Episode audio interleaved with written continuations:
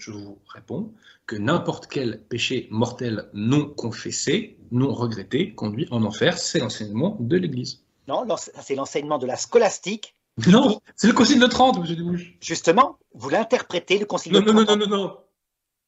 Ce n'est pas l'enseignement de l'Église. C'est l'enseignement de la scolastique. Encore une fois. le catéchisme Saint-Pédis. Lisez le catéchisme Saint-Pédis, c'est dedans. Le catéchisme de Saint-Pédis. C'est trompé. Donc Saint-Pédis, quand il a écrit son, son, catéchisme, il s'est trompé quand il a dit ça. Mais bien sûr, puisque le catéchisme n'est pas ah dogmatique. Il peut y avoir dedans des erreurs. C'est un état. s'est trompé, mais Arnaud a raison. Mais c'est pas Arnaud Dumouche qui a raison. Saint-Pédis s'est trompé, mais Arnaud Dumouche a raison contre lui. C'est pas Arnaud Dumouche, c'est le magistère de l'Église. Ça veut dire que la différence avec vous, c'est que je garde tout le magistère depuis le Concile de Jérusalem jusqu'au pape François, et que vous, vous arrêtez le magistère à vous partir du moment, sujet, là. Vous changez de sujet. partir de 1960. Vous avez raison contre Saint-Pédis, monsieur Dumouche. Saint-Pédis a tort de dire que les enfants euh, morts sans baptême vont dans les lames. Absolument, puisque maintenant nous avons un dogme qui est confirmé par l'Écriture et qui est donné par Vatican II qui dit Gaudium et Spes 22.5, nous devons tenir que la possibilité d'être sauvé sera donnée à tout homme. Donc, vous me dites que Vatican II contredit Saint-Pédis. Oui. D'accord. Pas, non, mais je voulais non, mais d'accord, d'accord, il n'y a pas de souci. Euh, je suis d'accord avec vous. Je suis d'accord avec vous. Contredit Saint-Pédis. Vatican II contredit Saint-Pédis et pas mais que là-dessus. Vous, rusé comme vous êtes. Pas que là-dessus. Pas que là-dessus, parce que vous savez, par exemple, comme vous êtes, l'évolution du dogme. Alors que Vatican II, dans des, verboum, dit que, que la tradition progresse. Passons. Rusé comme vous êtes, vous dites que Vatican II contredit un dogme de Saint-Pédis. Moi, je dis Vatican II contredit ah ben, un catéchisme non dogmatique sur certaines conclusions. Qui exprimait en l'espèce, qui exprimait en l'espèce une vérité de foi. Là, on parle du concubinage. Concrètement, à notre époque, Monsieur Dumouche, c'est un péché mortel, que vous le vouliez ou non. Non, ça dépend des fois. Bonsoir à tous et bienvenue dans ce nouvel épisode du rendez-vous de la réaction, dans lequel euh, nous allons parler de l'une des plus grandes fraudes conciliaires, à savoir la fausse sœur Lucie. Cette émission sera un test de la capacité d'acceptation du réel des conciliaires et des lefévristes. Je précise d'ores et déjà que je ne suis absolument pas un spécialiste de la question de Fatima, et que cette émission n'a pas du tout la prétention d'être exhaustive sur la question. J'ajoute que je me suis fondé euh, pour faire cette émission sur un travail fait par un Américain qui s'appelle le docteur Chovnovski, je crois, un truc comme ça. Voilà, on m'a envoyé ce PDF il y a euh, quelques semaines de cela et je pensais qu'il fallait euh, communiquer davantage dessus. Voilà. Dans une deuxième partie euh, de l'émission, eh bien, nous franchirons une faille spatio-temporelle et nous ferons une petite analyse de mon dernier débat face à Arnaud Dumouche, qui vaut le détour.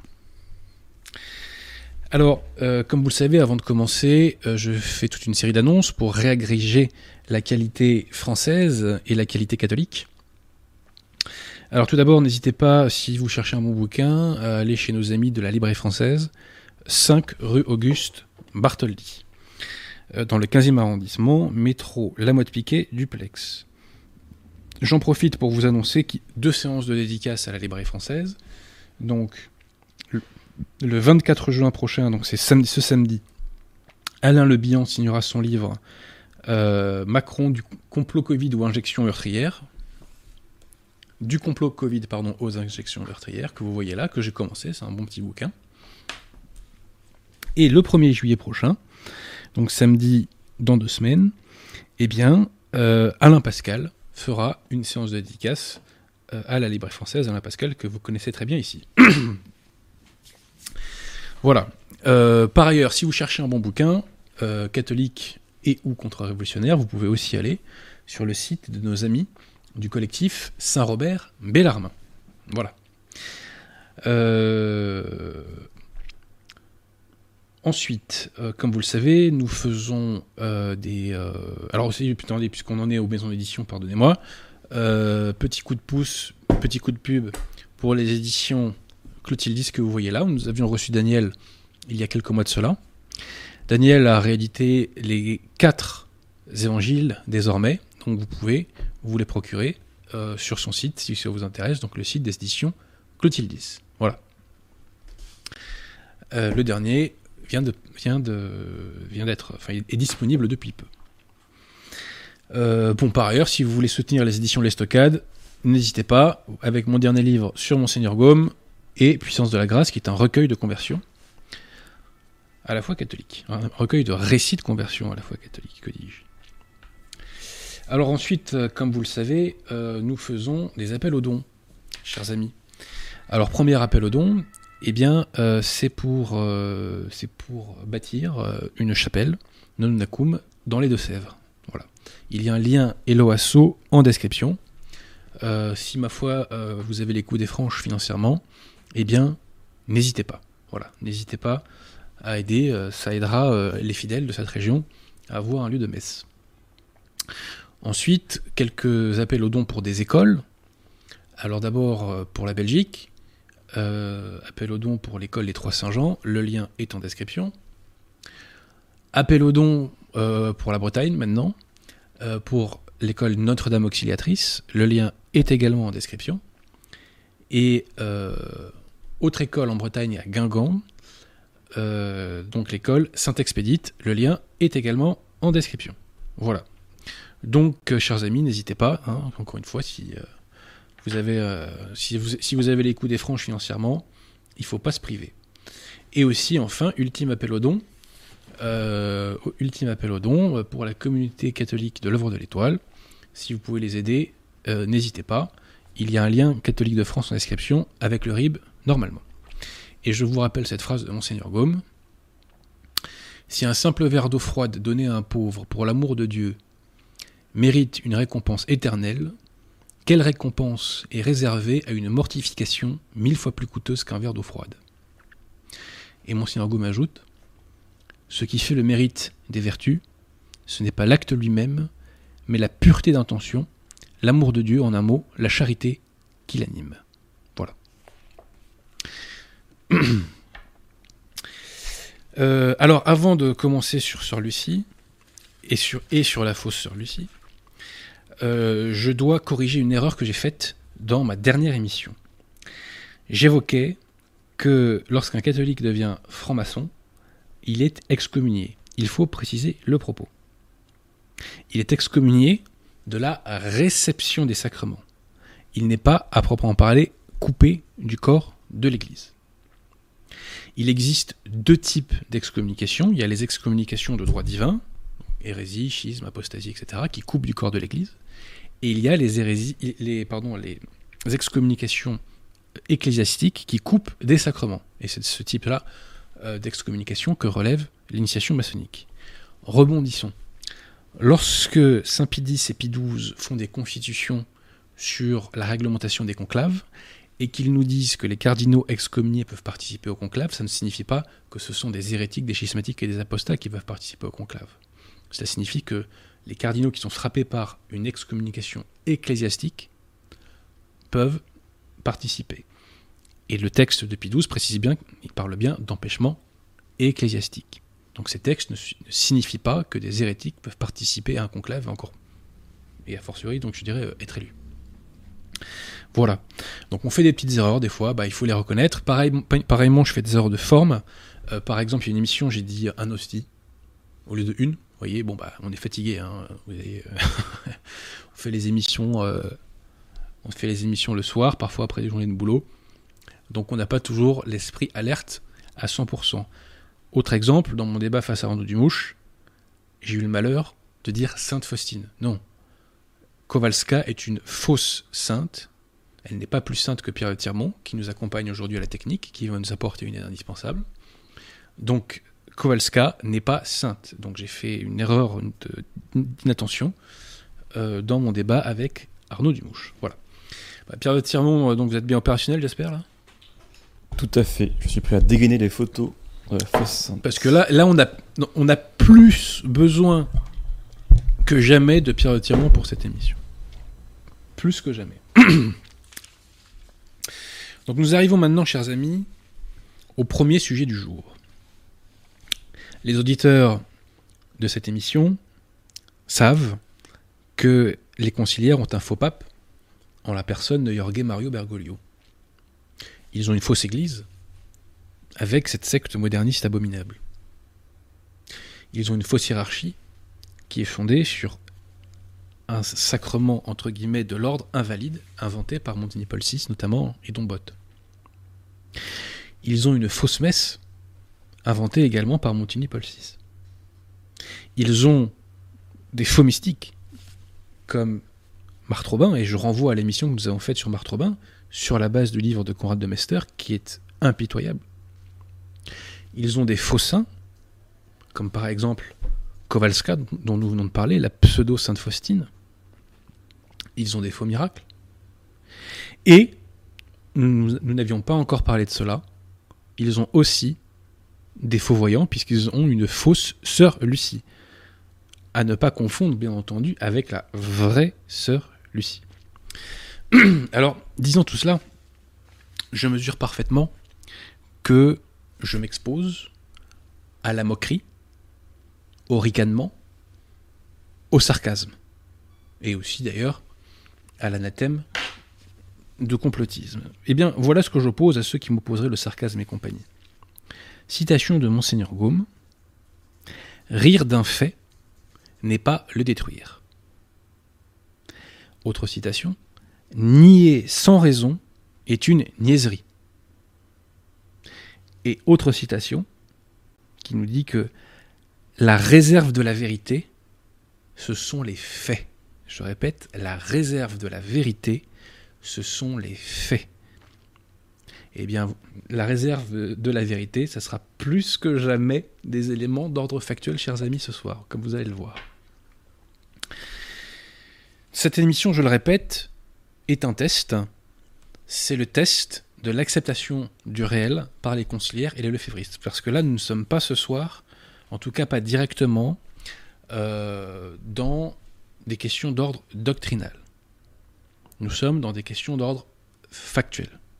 Et s'il n'y a pas de biais cognitif, normalement, chez un individu, tout le monde, qu'il soit catholique, qu'il soit lefévriste ou conciliaire, aboutit à la même conclusion.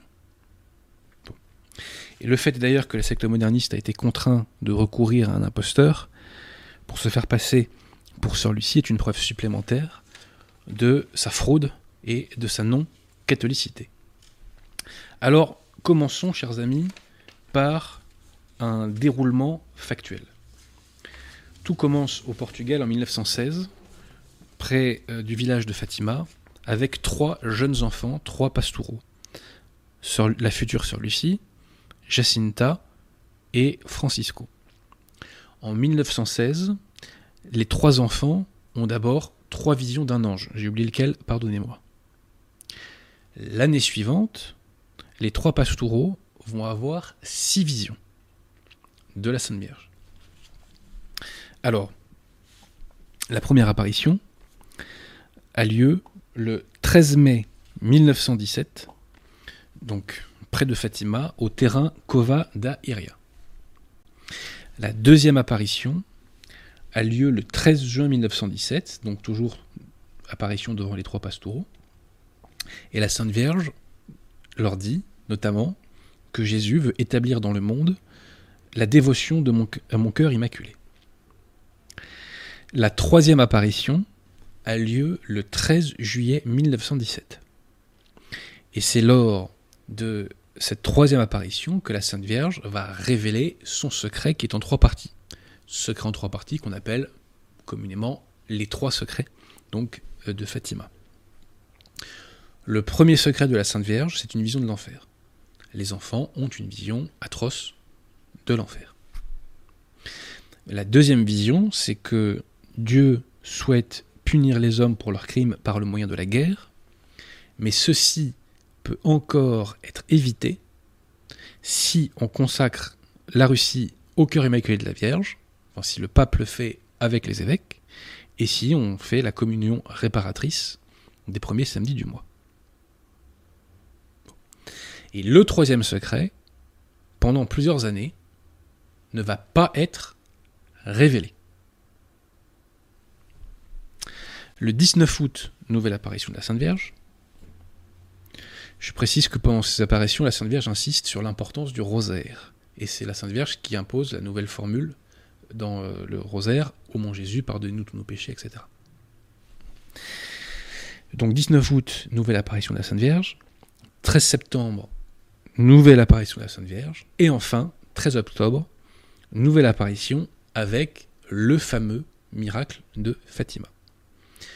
70 000 personnes vont être témoins de ce miracle. Et la presse de l'époque va en faire écho. Donc qu'est-ce que c'est le miracle de Fatima? C'est que le soleil va changer de couleur, il va bouger, il va plonger vers la Terre et il va remonter. Voilà. Je crois que certains appellent ça des fois la danse du soleil. Donc lorsque l'on résume ces apparitions, donc il y a six apparitions, il y a un miracle, et il y a ce secret en trois parties qu'on appelle communément les fameux trois secrets. Et la Sainte Vierge insiste sur l'importance à euh, la dévotion à son cœur immaculé, et elle insiste sur l'importance du rosaire et l'importance de faire ses devoirs d'État. Voilà. Alors, euh, Jacinta et Francisco vont mourir très jeunes. Sœur Lucie, elle, va devenir religieuse. Le 13 juin 1929, Sœur Lucie est dans un couvent en Espagne. Et à ce moment-là, elle a une vision de Notre-Dame, et la Très Sainte Vierge lui, dit que c'est le moment de consacrer la Russie à son cœur immaculé. Pie XI ne va pas le faire. Pourquoi? Probablement par diplomatie vis-à-vis de l'URSS, parce que dans un premier temps, Pie XII a essayé de trouver des accommodements diplomatiques avec l'URSS, avant de condamner très sévèrement le communisme. Et peut-être, là je ne sais pas, euh, je vous avoue, je ne suis pas historien, ce serait plutôt un historien de l'histoire de l'Église à, à, trancher cette question, mais peut-être qu'à l'époque, on n'accordait pas autant de crédit euh, aux, aux, visions et aux apparitions de Fatima que les années qui ont suivi. Voilà. Le 31 octobre 1942, chers amis, Pie XII adresse un message radiodiffusé à la nation portugaise. Et dans ce message radio, il consacre le monde et l'Église au cœur immaculé de la Vierge. Mais il ne nomme pas encore la Russie. Le 15 septembre 1943, l'évêque de Fatima, Monseigneur da Silva, fait le voyage en Espagne et donne l'ordre à Sœur Lucie de rédiger le troisième secret. Troisième secret qui n'a pas encore été dévoilé, rappelez-vous. Sœur Lucie demande à Monseigneur da Silva un ordre formel. Monseigneur da Silva le lui donne. Néanmoins, Lucie a des difficultés à écrire ce troisième secret. Elle est angoissée. Le 2 juin 1944, alors, il, Lucie a une nouvelle apparition de la Très Sainte Vierge qui lui dit que la volonté de Dieu eh bien, euh, réside dans le, à écrire euh, le troisième secret, à le rédiger. Sœur Lucie le rédige, Monseigneur da Silva est donc en possession d'une enveloppe qui contient le troisième secret, mais il refuse d'ouvrir l'enveloppe. Sœur Lucie, retenez ce point-là, c'est très important, fait savoir à Monseigneur da Silva que le secret doit être lu au, au monde, doit être, enfin, le monde doit découvrir le troisième secret, soit à sa mort, soit au plus tard en 1960. Au plus tard en 1960. Pourquoi cette date? Réponse de Sœur Lucie, par ordre express de la Sainte Vierge. Donc si elle meurt avant 1960, on révèle le secret à sa mort. Sinon, on le révèle au plus tard. L'Église doit le, le révéler au plus tard en 1960. Le pape doit le révéler au plus tard en 1960. Vous commencez déjà à suivre mon regard, chers amis. Donc là, la Sainte Vierge, ce qu'elle n'avait pas fait euh, vraiment avec, euh, avec euh, Pie XI, là, la Sainte Vierge donne une date limite. Le pape révèle le secret en 1960. En 1952, dans une lettre, Sacro Vergente Anno, Pie XII consacre la Russie au cœur immaculé de la Vierge. Mais il le fait sans en donner l'ordre aux évêques et il le fait sans cérémonie spécifique. En 1957, un membre du Saint-Office va à la rencontre de Monseigneur da Silva pour lui demander le troisième secret. Ce membre du Saint-Office retourne à Rome le 16 avril 1957 avec l'enveloppe qui contient le troisième secret.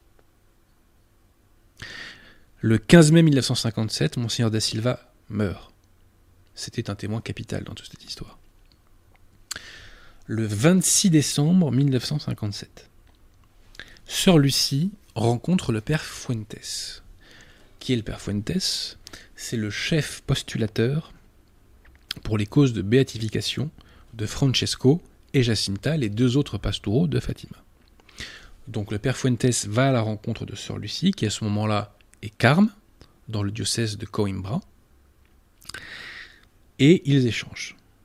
Et ils échangent notamment au sujet du troisième secret.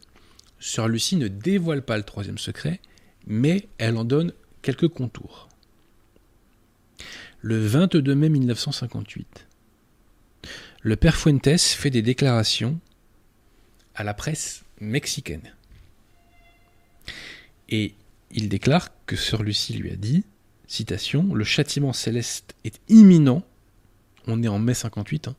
le châtiment céleste est imminent. Je ne peux donner de détails, c'est encore un secret. Le châtiment céleste est imminent. Quelques mois plus tard, Pie meurt, et en octobre 1958, le félon Roncalli Jean XXIII, qui est un moderniste, donc qui était hors de l'Église en vérité, le félon Roncalli Jean XXIII usurpe le siège de Pierre et se fait passer pour pape, et les modernistes se font passer pour l'autorité. Et là, tout change, chers amis, tout. Puisque le 2 juillet 1959, donc plus d'un an après les déclarations du père Fuentes, déclarations qui avaient été faites sous Pie XII. Plus d'un an après les déclarations du père Fuentes, le diocèse de Coimbra fait un communiqué dans lequel il dément, et Sœur Lucie parle soi-disant à travers ce communiqué, donc il démente avoir fait la moindre confidence au père Fuentes concernant le troisième secret. Donc le père Fuentes est publiquement désavoué et on le retirera ensuite de son poste de chef postulateur. Donc désaveu par la hiérarchie conciliaire du père Fuentes. Le 16 août 1959, Roncalli lit le troisième secret. Et la scène nous est racontée par son secrétaire privé, Monseigneur Capovilla. Citation. Jean 23 me dit écrivez, et j'écrivis sous sa dictée. Le Saint-Père a reçu ce document des mains, quand on dit Saint-Père, hein, de Monseigneur Philippe. Il a décidé de le lire vendredi en présence de son confesseur. Ayant constaté l'existence de locutions peu claires, il a appelé Monseigneur Tavares, qui traduisit. Il l'a fait lire à ses collaborateurs les plus proches.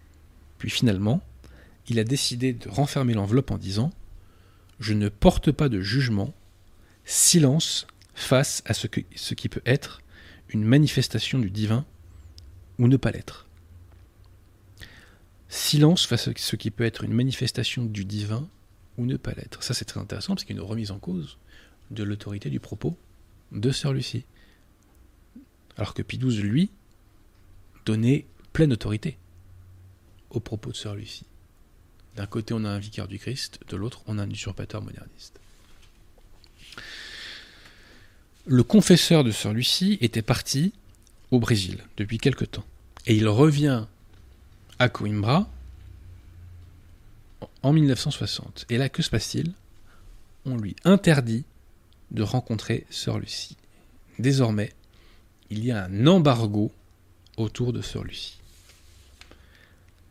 à cette date, Sœur Lucie est probablement déjà morte. Pourquoi? C'est très simple, chers amis. Sœur Lucie savait que la Très Sainte Vierge a donné l'ordre express à l'autorité, donc au pape, de révéler le troisième secret en 1960 au plus tard. Si Sœur Lucie avait constaté qu'à la date du 31 décembre 1960 à minuit, celui qui est censé être pape ne révèle pas le troisième secret, elle aurait fatalement conclu que l'intéressé n'est pas pape. Sœur Lucie, en date du 31 décembre 1960 à minuit, aurait été, chers amis, la première c'est des vacantistes. Pour les modernistes, Sœur Lucie ne pouvait pas survivre à l'année 1960. C'était pas possible. Les modernistes avaient besoin que Sœur Lucie soit officiellement de leur côté. Ils avaient besoin qu'elle soit officiellement le témoin de leur usurpation. C'est pourquoi on lui a substitué un imposteur. Et ceux qui ont vu mon émission sur Jean-Paul Ier savent que la secte ne recule pas devant l'homicide. Alors, le 8 février 1960, l'agence de presse portugaise au Vatican fait un communiqué dans lequel on annonce qu'on ne révélera pas le troisième secret. Pour trois raisons. Premièrement, Sœur Lucie est encore vivante. Réponse, c'est totalement hors sujet. Sœur Lucie, souvenez-vous, n'a jamais dit qu'on ne devait pas révéler son secret en 1960 euh, au motif qu'elle était vivante. Deuxième motif, le, le Vatican connaît déjà le contenu de la lettre. Certes, mais Sœur Lucie a bien dit que c'est au monde qu'il fallait révéler le troisième secret. Troisième motif, citation. Bien que l'Église reconnaisse les apparitions de Fatima, elle ne désire pas prendre la responsabilité de garantir la véracité des paroles que les trois pastoraux dirent que la Vierge Marie leur avait adressées. C'est drôle. L'Église ne veut pas garantir la véracité des paroles, mais Pie avait déjà garanti la véracité des paroles, en consacrant certes imparfaitement, mais néanmoins en le faisant, la Russie au cœur immaculé. Pie XII ne doutait absolument pas de la parole de Sœur Lucie. Eh bien Jean XXIII, le félon moderniste, lui, en doutait, entre guillemets. Paul VI prend connaissance du troisième secret officiellement le 27 mars 1965. Et au mois de mai 1967, il se rend à Fatima pour les 50 ans de l'apparition. Et c'est là où, pour la première fois, il apparaît aux côtés de l'imposteur, où il apparaît aux côtés de la fausse sœur Lucie. Alors, chers amis, euh, la sœur Lucie qui apparaît en 1967, c'est très simple, n'a pas la même tête que celle de 1946. Si d'un côté, vous avez une photo de Madame Rosine Bachelot à l'âge de 39 ans, et si de l'autre, vous avez une photo de Madame Simone Veil à 60 ans, eh bien vous constatez, vous comprenez qu'il s'agit de deux personnes différentes. C'est pas compliqué. Surtout si celle qui est censée avoir 20 ans de plus a l'air presque plus jeune que celle qui est censée avoir 20 ans de moins. Donc examinons maintenant, chers amis, les différences physiques entre la vraie sœur Lucie et l'imposteur. Pierre Tirmont, on va attaquer? Oui, je suis prêt. Alors tout d'abord, on va montrer le vrai visage de sœur Lucie. Donc je crois qu'on a une pièce numéro 1 avec trois photos, Pierre Tirmont. Voilà. Donc on montre ça. C'est euh, affiché, ouais. Super. Je vois pas ce qui se passe sur l'écran, donc je compte sur vous. Ensuite, donc regardez bien, chers amis, hein, les, photos de Sœur Lucie. Ensuite, nous allons afficher euh, une photo de Sœur Lucie à côté de laquelle il y a une photo de l'imposteur Sœur Lucie. Et je précise bien que sur cette photo, la Sœur Lucie, donc qui est à droite, qui est censée être Sœur Lucie en 67, a 20 ans de plus que celle qui est à gauche. Voilà. une photo qui date de 46-47 et l'autre photo qui date de 67. Donc c'est la même personne 20 ans plus tard. Dites-moi si vous voyez des rides en plus sur le visage de Sœur Lucie, entre guillemets. Voilà, donc Et puis au-delà de ça, cette comparaison est importante pour que vous ayez une vue globale de l'imposteur sur Lucie, de la fausse sur Lucie. Voilà. C'est bon, Pierre Thiamon Ouais, ouais. Voilà. Maintenant, chers amis, nous allons rentrer un petit peu plus dans les détails. On va mettre la pièce numéro 3, Pierre de Tirmont, qui concerne la dentition de Sœur Lucie. Donc, vous me dites quand c'est affiché. C'est affiché. Donc, regardez la Sœur Lucie de gauche, qui est la vraie Sœur Lucie, et vous verrez qu'elle a une dentition qui est irrégulière. En revanche, la Sœur Lucie de 1967 a une dentition impeccable. Et je précise qu'on a des vidéos de Sœur Lucie et d'autres, enfin de la fausse Sœur Lucie. On a des photos de la fausse Sœur Lucie et vous verrez, elle a toujours une, une dentition impeccable. Ça peut se corriger après. On va y revenir. On va y revenir, Pierre Tirmont, parce qu'on a du lourd sur le coude là. Voilà. Ensuite, quatrième pièce, Pierre de Tirmont, sur le menton.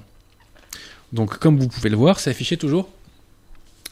Donc, pour le menton, on a le menton de Sœur Lucie, qui est ce qu'on appelle un menton reculé, c'est-à-dire qui ne dépasse pas la bouche.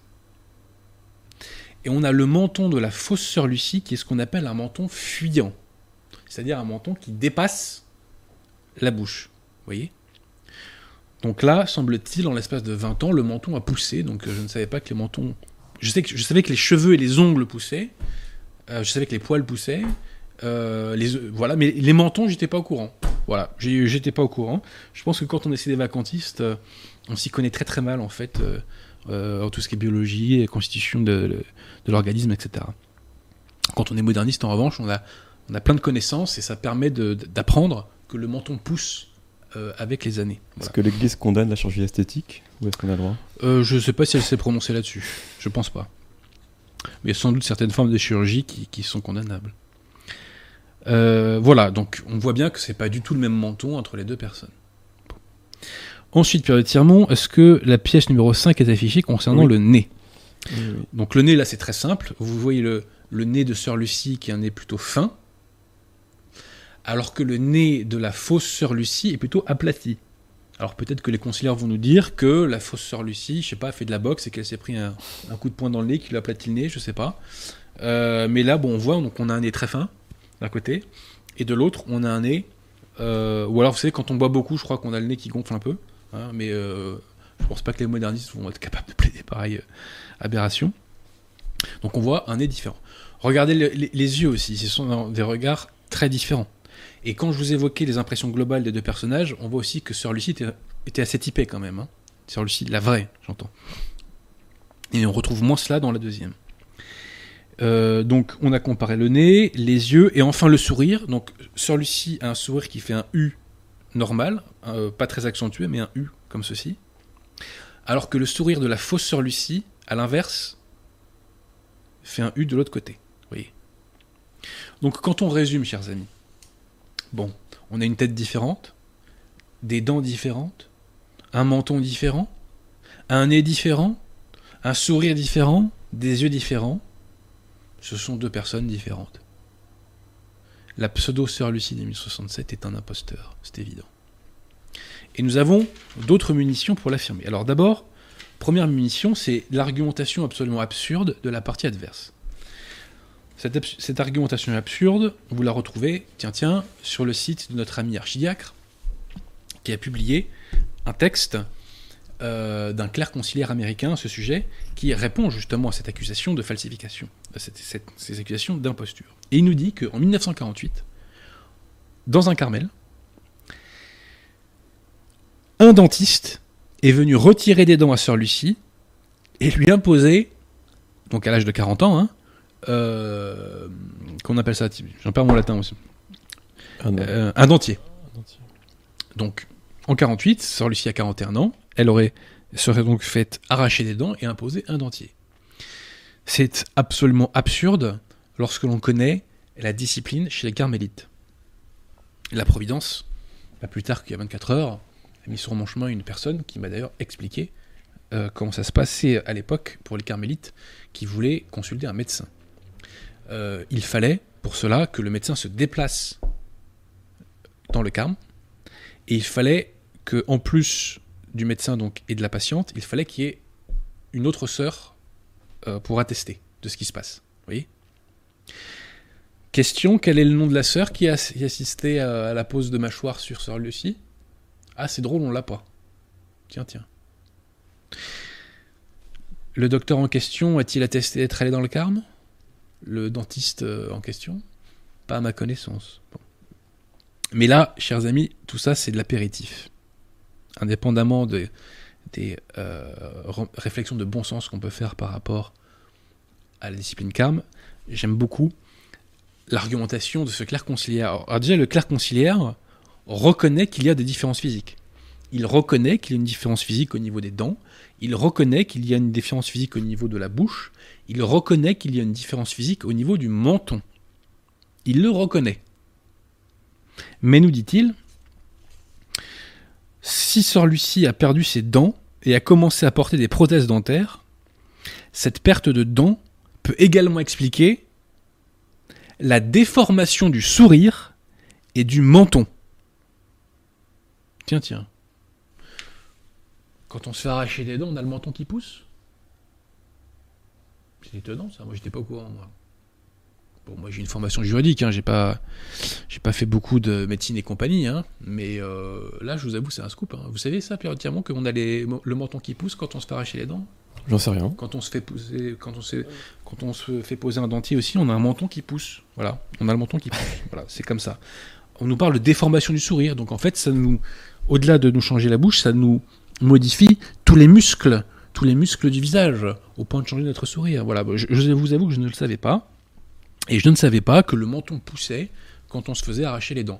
Attention, chers amis, ne vous faites pas arracher les dents de sagesse, hein, parce que sinon votre menton va pousser, hein votre menton va pousser. Je sais pas, et je sais pas si c'est remboursé par la sécurité sociale. Bref, on nous prend pour des imbéciles, et en désespoir de cause, on est prêt à plaider l'absurde. Maintenant, Pierre Tiamont, nous allons mettre la dernière preuve de l'imposture que nous avons sous le coude de Sœur Lucie, de la fausse Sœur Lucie, pardon. Et qu'est-ce que c'est? Eh bien, c'est très simple. C'est euh, une vidéo de la fausse Sœur Lucie qui va communier Regardez la vidéo, chers amis, et dites-moi si dans votre vie, vous avez déjà vu un catholique communier de la sorte. Pierre Tirmont, Quand l'imposteur Sœur Lucie Si reçut la soi-disant communion de la part de Jean-Paul. II, à Fatima, le 13 mai 2000, celle-ci se comporta de façon extrêmement étrange. Elle embrassa la main de Jean-Paul II, immédiatement après avoir reçu la soi-disant communion de sa part. Nous n'avons jamais vu, et ne connaissons personne dans le monde, qui aurait embrassé la main d'un prêtre ou d'un évêque, juste après avoir reçu l'Eucharistie dans sa bouche. C'est bon. Voilà, donc de toute évidence, euh, cette femme n'est pas catholique, puisqu'elle ne sait même pas comment se comporter pendant la messe. On parle d'une femme qui est censée être une religieuse, qui est censée être carme, donc qui a une discipline rigoureuse. Et là, que voit-on? On voit une femme qui se jette sur la main du clerc qui lui a donné théoriquement l'Eucharistie. Bon, c'était une fausse messe Paul mais on se comprend. Avez-vous déjà vu ça, chers amis, à la messe? Cette femme n'est même pas catholique. Elle sait même pas comment se tenir à la messe. C'est une preuve supplémentaire que nous avons affaire à un imposteur. Voilà, c'est comme si Einstein ne savait pas faire une addition. C'est comme si Beethoven ne savait pas jouer de piano. Vous voyez? Ça, c'est pas sérieux. Donc, entre 39 ans et 60 ans, bien entendu, on change, mais on ne se métamorphose pas. De toute évidence, il y a deux personnes différentes, et de toute évidence, la pseudo-sœur Lucie qui est apparue à côté de Paul VI en 1967 était une imposteur. Alors, pourquoi? Ben, Je vous l'ai dit, déjà, sœur Lucie ne, ne pouvait pas survivre à l'année 1960 parce que elle aurait été la première CD vacantiste au monde euh, en date du 31 décembre 1960 à minuit.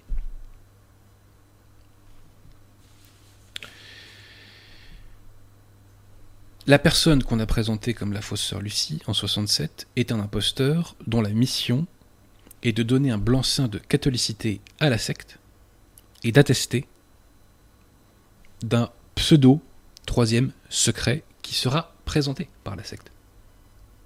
Qui sera présenté notamment le 26 juin 2020. En l'an 2000, en effet, euh, 2020, qu'est-ce que je raconte? 2000, pardon, excusez-moi. En l'an 2000, le pseudo-cardinal Ratzinger et le pseudo-cardinal Berton ont présenté à la presse un soi-disant troisième secret. Ce troisième secret, ce serait la lutte entre l'Église et l'athéisme, qui aurait pour finalité l'assassinat d'un pape, et c'est un clin d'œil, vous l'avez compris, à l'attentat subi par Jean-Paul II en 80, sur lequel il y aurait peut-être aussi beaucoup à dire. Voici quelques citations donc de Ratzinger. Celui qui lit avec attention le texte de ce qu'on appelle le troisième secret de Fatima sera probablement déçu ou étonné après toutes les spéculations qui ont été faites. Aucun grand mystère n'est révélé, le voile de l'avenir n'est pas déchiré. Dans la mesure où des événements particuliers sont représentés, ils appartiennent désormais au passé. Ceux qui attendaient des révélations apocalyptiques excitantes sur la fin du monde et sur le cours, et sur le cours futur de l'histoire seront déçus. Je résume donc le troisième secret selon la secte. Circuler, il n'y a rien à voir. Voilà. Voilà le troisième secret selon la secte conciliaire. Circuler, il n'y a rien à voir. Alors quel était ce vrai troisième secret, chers amis? Ce secret que Jean 23 n'a pas voulu révéler une fois qu'il l'a découvert. Qu'est-ce que c'était ce troisième secret? Bah, Plusieurs personnes euh, l'ont connu, ce secret, au Vatican. Notamment le cardinal Chiappi, théologien papal depuis XII. Citation. Dans le troisième secret, il est prédit entre autres choses, écoutez bien, que la grande apostasie dans l'Église commencera au sommet. La grande apostasie dans l'Église commencera au sommet. Autre citation, cette fois-ci du pseudo-cardinal Silvio Audi. Le troisième secret n'est pas au sujet d'une supposée conversion de la Russie, mais concerne la révolution dans l'Église catholique. La révolution dans l'Église catholique. Malaki Martin maintenant. Je précise que Malaki Martin était le secrétaire du cardinal, du pseudo-cardinal Béat, qui était un hiérarque de la secte conciliaire, et c'est lui qui a négocié avec le Neighbrit d'ailleurs pendant le conciliabule Vatican II. Malaki Martin, citation L'apostasie, Malaki Martin qui finira ses vacantiers d'ailleurs, l'apostasie dans l'Église constitue la toile de fond ou le contexte du troisième secret. L'apostasie dans l'Église. Donc apostasie dans l'Église, révolution dans l'Église catholique, grande apostasie qui commence par le sommet. Mais, chers amis, vous comprenez de quoi il s'agit? Vous comprenez de quoi il s'agit, chers amis? Tous ces témoignages sont des faisceaux d'indices, sont un faisceau d'indices, qui laissent clairement supposer que le troisième secret est l'apostasie cataclysmique engendrée par Vatican II et l'usurpation moderniste.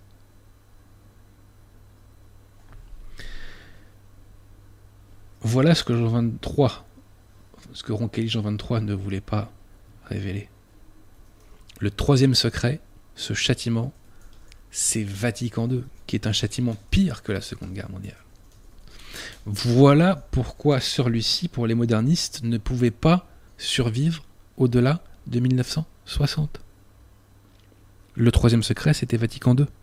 Face aux événements, elle aurait dénoncé l'imposture les modernistes se sont débarrassés de Sœur Lucie parce qu'ils ne voulaient pas qu'elle révèle leur plan diabolique. Et cette imposture donc de la fausse Sœur Lucie, c'est une preuve supplémentaire de la non-catholicité de la secte conciliaire. J'en ai fini pour ce premier sujet du jour. J'espère ne rien avoir oublié. Euh, oui, on va passer tout de suite au deuxième sujet parce que je serai beaucoup moins long. Donc le deuxième sujet, chers amis, euh, là, comme je vous l'ai dit, nous allons franchir une faille spatio-temporelle, puisque nous allons parler de mon débat face à Arnaud Dumouche. Comme à l'accoutumée, Arnaud Dumouche a professé toute une série d'hérésies et d'affirmations extrêmement bizarres avant de rentrer dans tout cela en détail, permettez-moi de faire deux mea culpa. Le premier mea culpa, je vous l'ai déjà évoqué, c'est que pendant ce sujet, nous parlions de la fausse sainte Faustine, donc de Kowalska, Et dans les échanges, il m'est arrivé de dire Sainte Faustine. C'est une erreur d'inattention de ma part, je vous prie de m'en excuser. Donc je le répète, la pseudo Sainte Faustine n'est pas plus sainte que Pierre de Tirmont.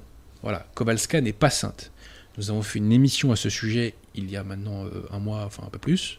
Je vous invite à aller la voir, c'était je crois d'ailleurs une des émissions les plus intéressantes de l'année. Et pourquoi ai-je fait à l'époque cette émission? Parce que le fait que les conciliaires aient des faux saints est une preuve supplémentaire de la non-catholicité de, leur secte, puisque les canonisations sont infaillibles. On ne peut pas canoniser un hérétique, bien entendu. Et la deuxième heure que j'ai faite, chers amis, vous savez quoi?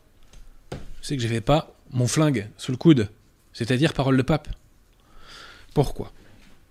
Parce que je n'ai pas pu opposer à Arnaud Dumouche un passage infaillible du magistère de l'Église qui réfute totalement son hérésie de l'illumination finale. Qu'est-ce que c'est cette hérésie de l'illumination finale, chers amis?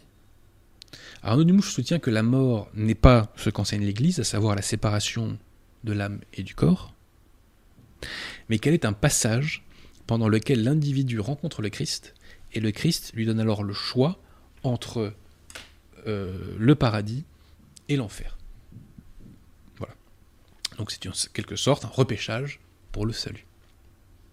Donc je répète, selon Arnaud Dumouche et son hérésie de l'élimination finale, la mort est un passage pendant lequel il y a une apparition du Christ qui nous donne le choix entre le paradis et l'enfer.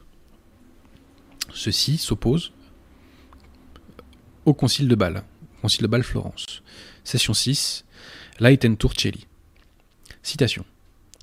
Quant aux âmes de ceux qui disparaissent en état effectif de péché mortel ou seulement originel, elles descendent aussitôt en enfer. Aussitôt en enfer. C'est-à-dire que quand on meurt, on va aussitôt en enfer, ce qui signifie qu'au préalable, on ne rencontre pas le Christ. Sinon, l'Église l'aurait dit. Et sinon, ce texte se trompe. Et ce texte, M. Dumouche, ne se trompe pas, puisque il est tamponné par le Saint-Esprit. C'est l'enseignement infaillible de l'Église. Aussitôt qu'on meurt en état de péché mortel, on va en enfer.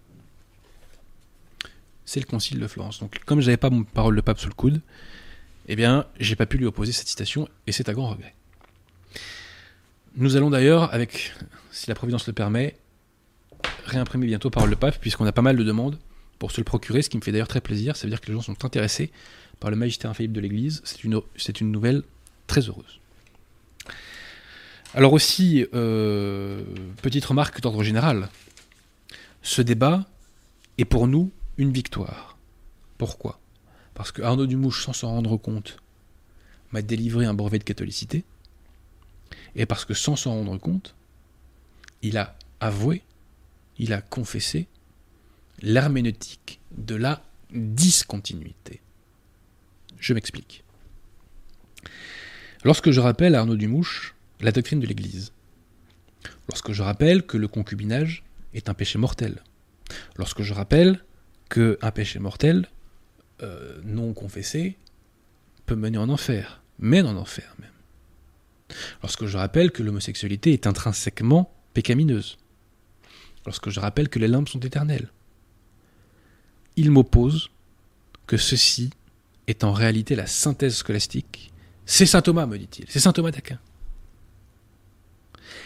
Et il ajoute que depuis Vatican II, on est revenu là-dessus il reconnaît une discontinuité doctrinale.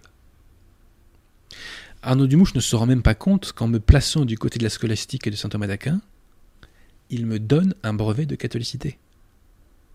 Et il ne se rend pas compte qu'en s'opposant à saint Thomas d'Aquin sur plusieurs points de foi, il reconnaît professer une autre religion que le catholicisme.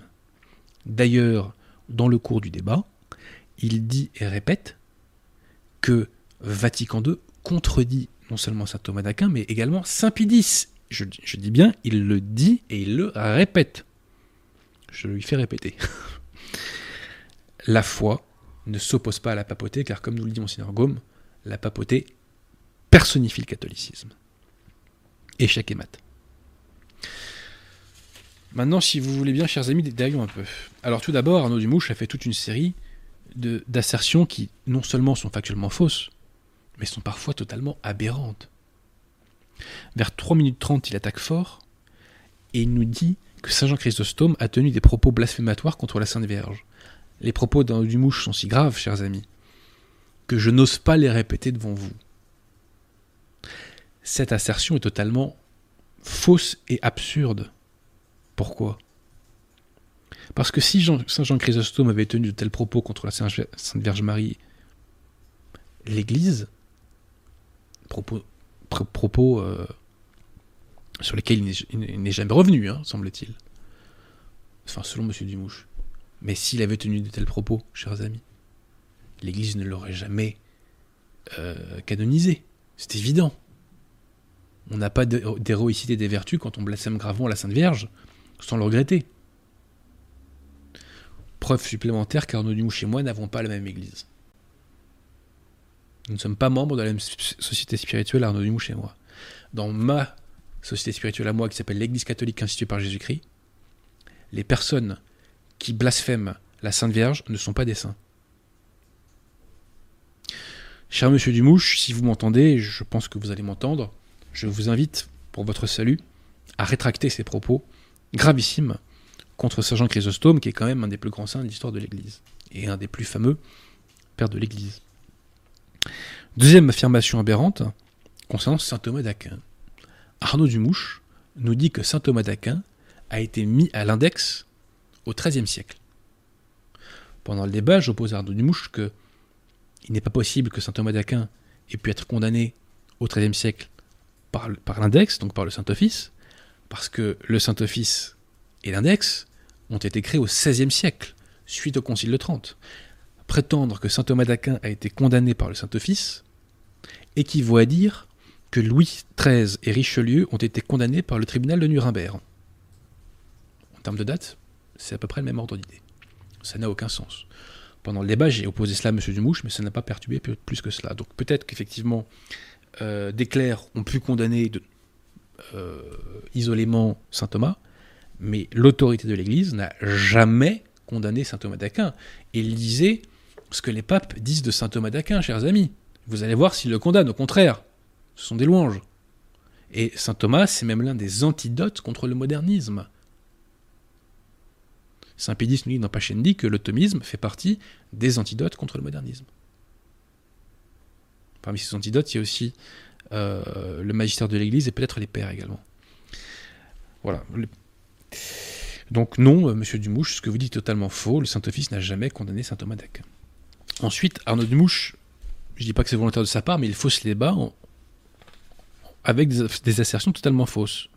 Pourquoi? Parce que Sainte Faustine, la pseudo-Sainte Faustine, a été mise à l'index en 59. L'usurpation, l'éclipse de l'Église avait commencé, mais c'est un personnel, mis en place par XII qui l'avait condamné. Et Arnaud Dumouche me dit, mais attendez, dans le passé, il y a des personnes mises à l'index qui en ont été retirées. Des personnes plutôt condamnées par le Saint-Office qui ont été blanchies, si vous préférez. C'est plutôt ça. Et il me dit, bah, il y a un précédent. Euh, avant Vatican II, c'était euh, l'abbé Antonio Rosmini. L'abbé Antonio Rosmini a été mis à l'index en 1849 et Pie XII l'a retiré de l'index. C'est totalement faux, chers amis, c'est totalement faux.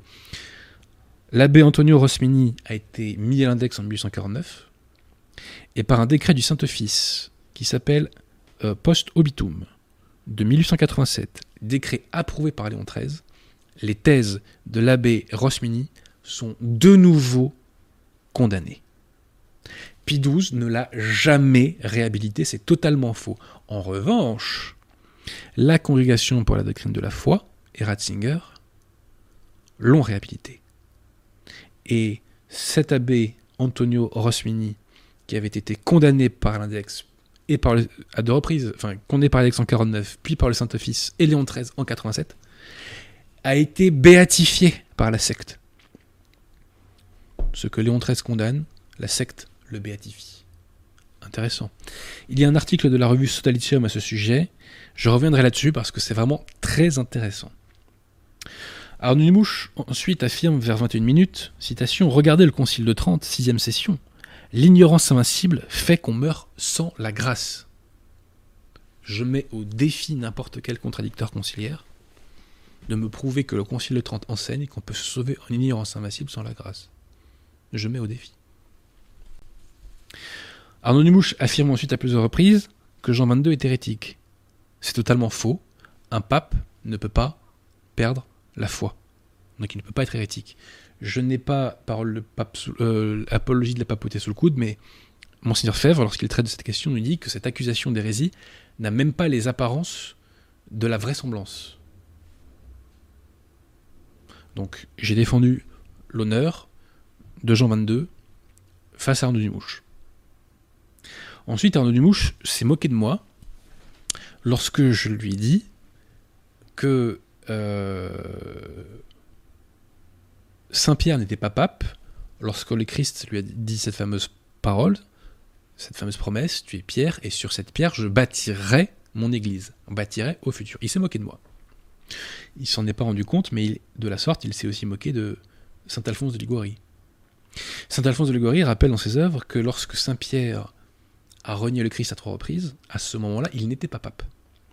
Or, le reniement est venu, chronologiquement parlant, après les paroles du Christ.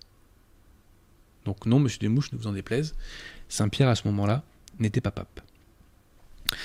Alors, euh, Arnaud Dumouche, à l'instar de, Archidiacre, pratique également ce que j'appelle la réponse à côté. C'est-à-dire que je soulève une question et il ne répond pas à la question, il répond à côté. Il répond à une autre question, en fait. Euh, moi, si je fais ça dans mon métier, euh, je, dors, sous les ponts. hein. Je- ça fonctionne pas comme ça. hein. Alors, euh, je rappelle à un moment donné dans le débat l'hérésie conciliaire selon laquelle la charité de Dieu serait supérieure à la justice de Dieu. Que fait Arnaud Dumouche Il ne répond pas au sujet de la charité, il ne répond pas au sujet de la justice, il répond au sujet de la miséricorde, et je crois même qu'il répond au sujet de la miséricorde de mémoire concernant non pas Dieu mais les hommes. Donc il répond totalement hors sujet.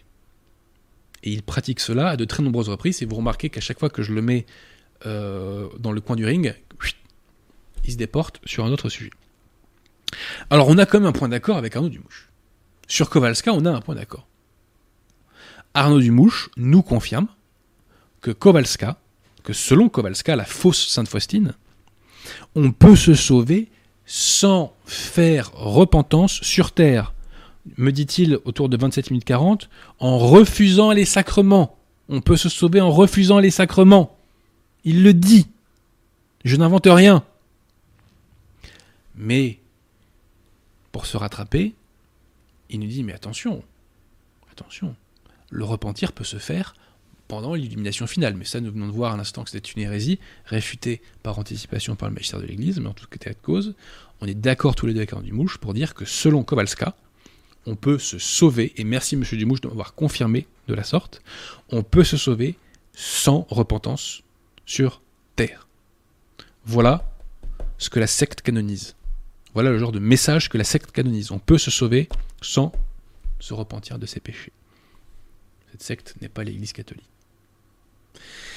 Et enfin, pour finir, chers amis, euh, alors, ah non, avant, excusez-moi, euh, Arnaud Dumouche euh, s'oppose à moi lorsque je dis que n'importe quel péché mortel, même un péché mortel de faiblesse, peut mener en enfer. Il me dit non, non, il n'y a que les péchés contre le Saint-Esprit qui emmènent en enfer. Et il me dit, puisque le péché contre le Saint-Esprit, c'est l'impénitence finale. Alors, première chose, comme péché contre le Saint-Esprit, il n'y a pas que l'impénitence finale. Mais Monsieur Dumouche fait un sophisme, pourquoi, chers amis? Parce que pour qu'il y ait impénitence, il faut qu'il y ait un péché préalable. Et ce péché préalable, ça peut être un péché mortel de faiblesse. Pierre, tire-moi, est-ce que vous pouvez mettre le petit extrait du Concile de Trente On va voir si le Concile de Trente nous dit qu'il n'y a que les péchés mortels contre le Saint-Esprit qui damnent. Alors, que nous dit le Concile? Parole infaillible. Donc, euh, on défend aussi euh, ainsi pardon, la doctrine de la loi divine qui exclut du royaume de Dieu non seulement les infidèles, mais aussi les fidèles, les fornicateurs, adultères, efféminés, etc. Et tous les autres qui commettent des péchés mortels. Et tous les autres qui commettent des péchés mortels. On ne dit pas seulement ceux qui commettent des péchés contre le Saint-Esprit, tous les autres qui commettent des péchés mortels. Cela inclut, monsieur Dumouche, ce que vous appelez les péchés mortels de faiblesse. Ne vous en déplaise, c'est l'enseignement de l'Église. Et quand je disais à Arnaud Dumouche que je récitais l'enseignement de l'Église, que je récitais tout simplement, que j'énonçais le Concile de Trente, il disait mais non, pas du tout, c'est la scolastique. Non, c'est pas seulement la scolastique, monsieur Dumouche. D'ailleurs, la scolastique, de vous à moi, c'est la philosophie de l'Église, mais c'est aussi le magistère infaillible. Terminons maintenant, si vous le voulez bien, chers amis, par les limbes. Sur la question de l'éternité des limbes, j'oppose à Arnaud Dumouche le catéchisme Saint-Pédis. Pierre Timon, on a une citation pour le catéchisme Saint-Pédis aussi ou pas? Ou j'ai oublié de vous la donner?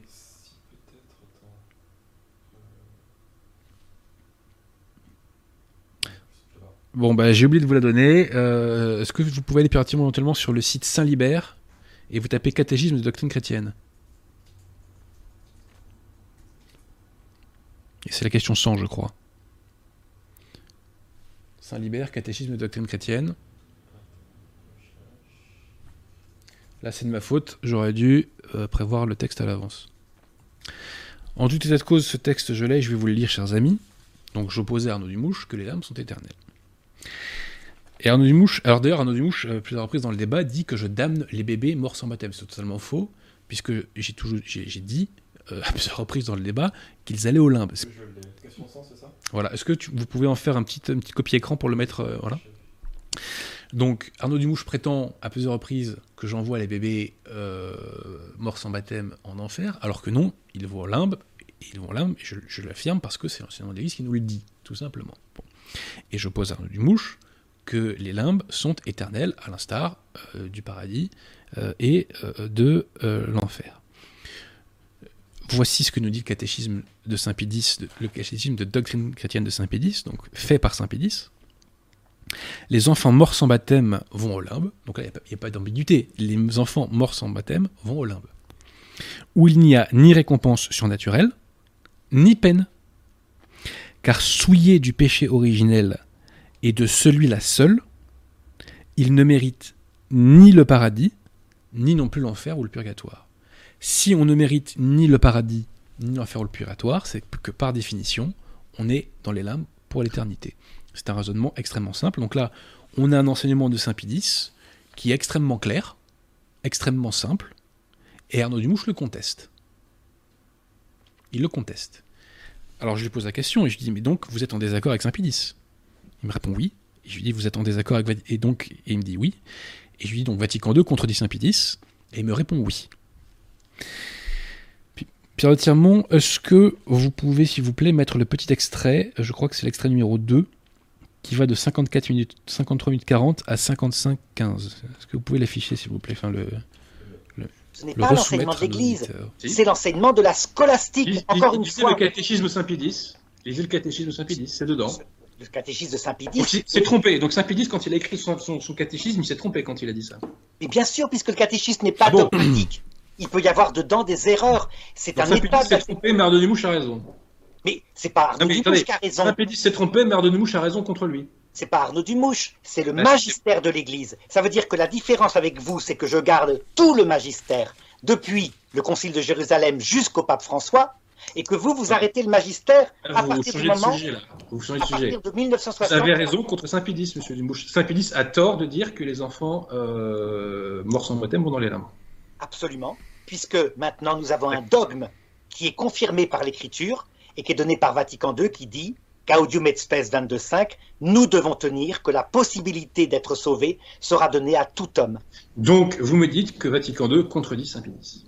Oui, D'accord. pas, Non, mais je pas première vous, mais d'accord, d'accord, il n'y a pas de souci. Euh, je suis d'accord avec vous, je suis d'accord avec vous. Contredit Saint-Pédis. Vatican II contredit Saint-Pédis, et pas mais que là-dessus vous, rusé comme vous Pas êtes, que là-dessus. Pas que là-dessus, parce que vous savez, par exemple, comme vous l'évolution du dogme, alors que Vatican II, dans Saint- des, des verbum, le dit que la tradition progresse. Passons.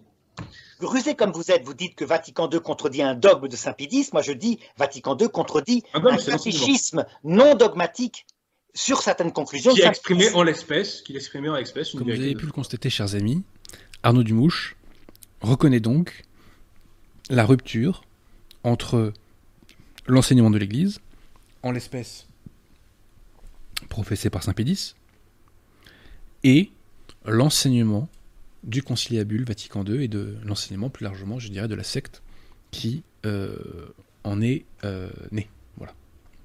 Donc, ce débat est pour nous une victoire parce que Arnaud Dumouche, sans s'en rendre compte, m'a donné un brevet de catholicité encore une fois en me plaçant du côté de saint Thomas d'Aquin, ce qui aux dernières nouvelles pour un catholique n'est pas une insulte. Et Arnaud Dumouche, sans s'en rendre compte, eh bien, euh, a reconnu une discontinuité doctrinale avec le pape Saint X. Cher monsieur Dumouche, je ne vous en demandez pas tant. Et je vous en remercie. Et j'ai hâte que nous débattions de nouveau. Voilà. Alors Pierre Timon, est-ce que par extraordinaire, il y aurait des questions? J'avais noté quelques questions. Euh, Force et Indépendance demande La Vierge Marie n'avait pas- n'avait-elle pas dit à Sœur Lucie qu'elle vivrait très longtemps? Non. Elle lui avait dit qu'elle vivrait plus longtemps que, je crois, euh, euh, les deux enfants, mais elle l'a pas dit très longtemps. Que les deux autres, donc euh, Jacinta, Francisco et Jacinta, mais pas très longtemps. Voilà.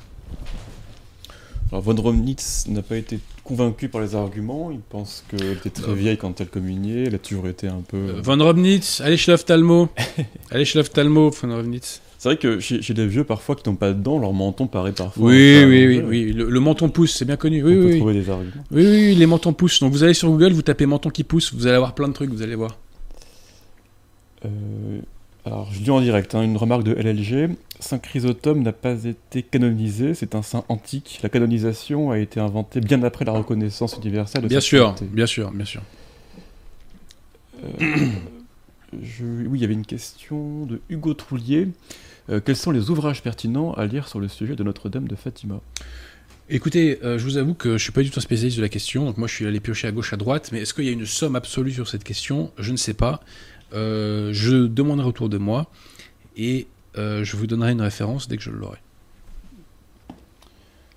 Joël Dubois te demande si tu as prévu une vidéo avec Monsieur l'abbé Marchizé à propos du magistère ordinaire universel. Non, mais ce serait pas une mauvaise idée. Parce que c'est très important de défendre l'infaillibilité du magistère ordinaire de l'Église. Voilà, je...